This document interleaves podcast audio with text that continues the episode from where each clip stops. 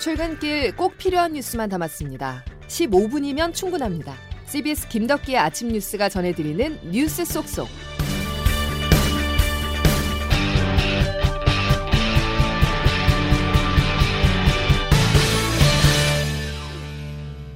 여러분 안녕하십니까? 8월 8일 김덕기 아침 뉴스입니다. 대선이 지난 3월에 끝이 났지만 여야 모두 그 후유증이 계속되고 있습니다.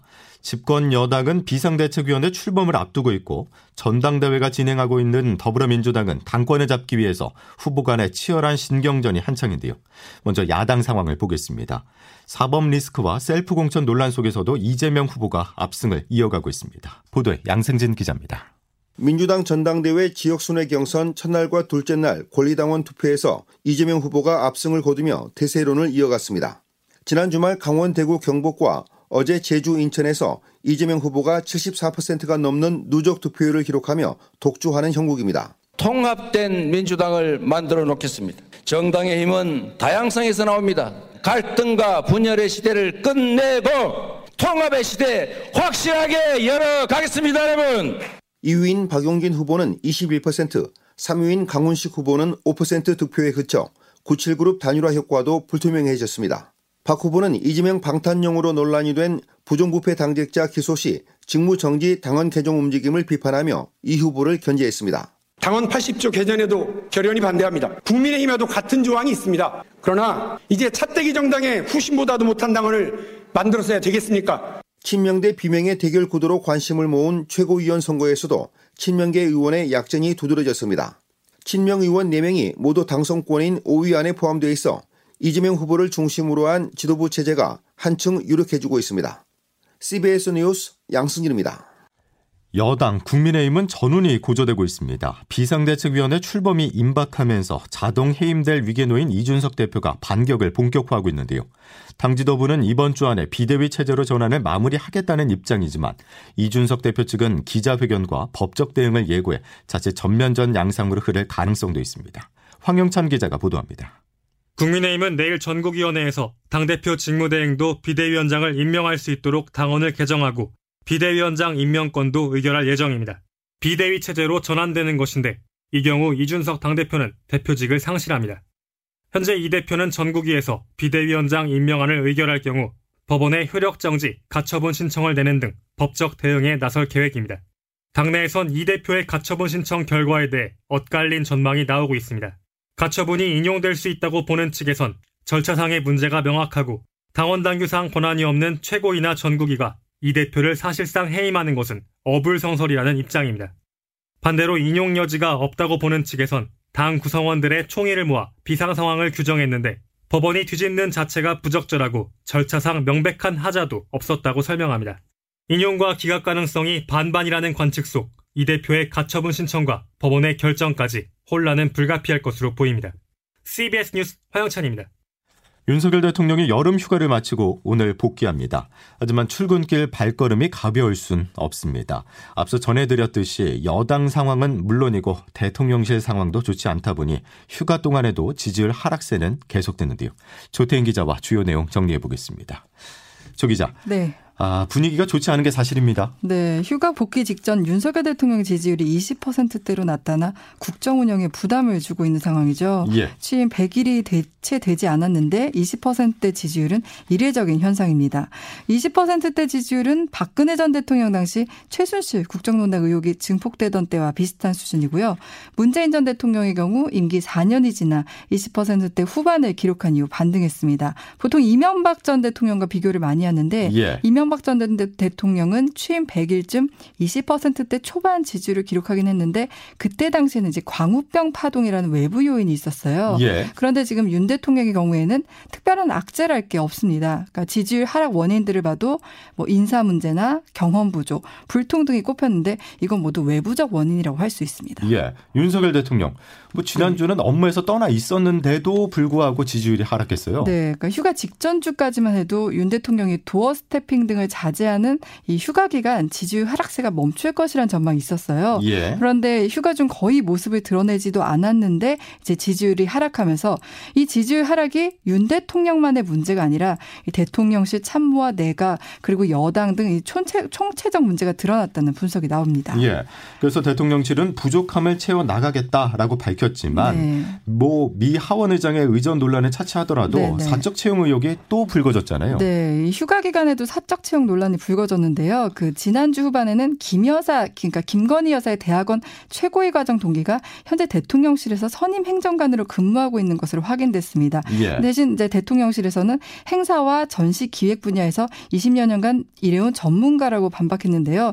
그리고 또 앞전에 그 주 초반에는 김 여사가 운영했던 코바나 컨텐츠 전시 인테리어를 담당했던 업- 업체가 대통령실 관저공사를 수주한 사실이 알려지기도 했고요. 예. 또그 앞전에는 왜 그 김 여사가 운영하던 코바나 컨텐츠 직원 두 명이 총무비서관실 관저팀에 채용됐다는 사실과 또 권양숙 여사 예방 때나 나토 순방길에도 지인의 동행에 논란을 산바 있잖아요. 예, 네. 예.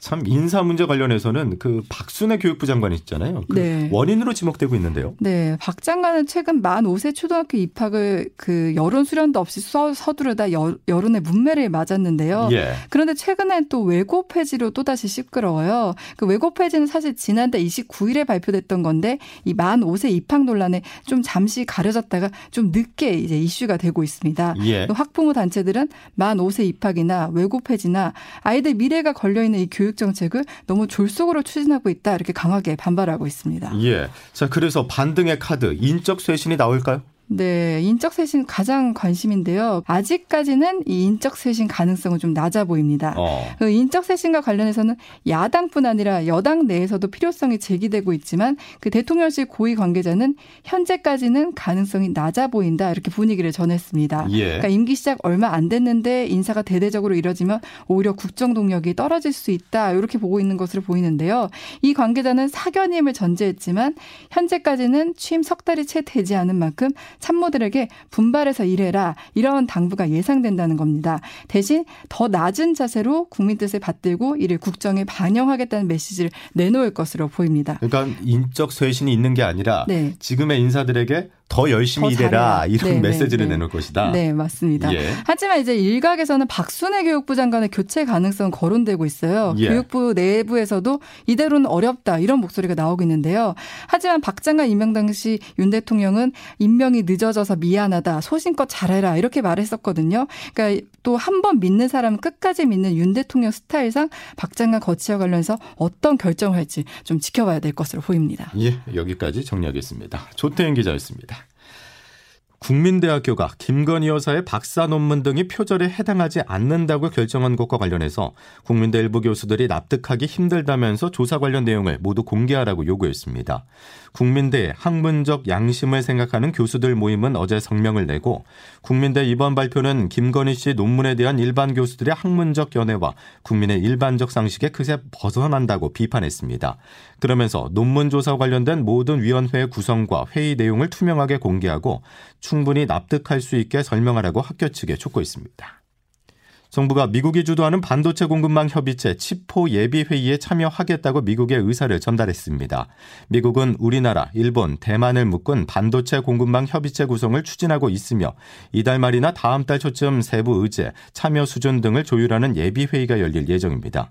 한편 미국 주도의 치포 협의체가 반도체 기술을 놓고 중국을 견제하기 위한 것이라는 분석이 나오고 있는 가운데 박진 외교부 장관이 내일 중국에서 왕이 중국 외교부 장과 회담을 할 때 이 문제가 논의될지 관심입니다. 다음 소식입니다. 중국의 하와이라 불리는 하이난 섬이 예고도 없이 봉쇄됐습니다. 여름 휴가를 보내기 위해서 이곳을 찾은 관광객들은 강제적으로 섬에 발이 묶였는데요. 중국 당국은 언제 봉쇄를 풀지 밝히지 않고 있습니다. 김중호 기자의 보도입니다.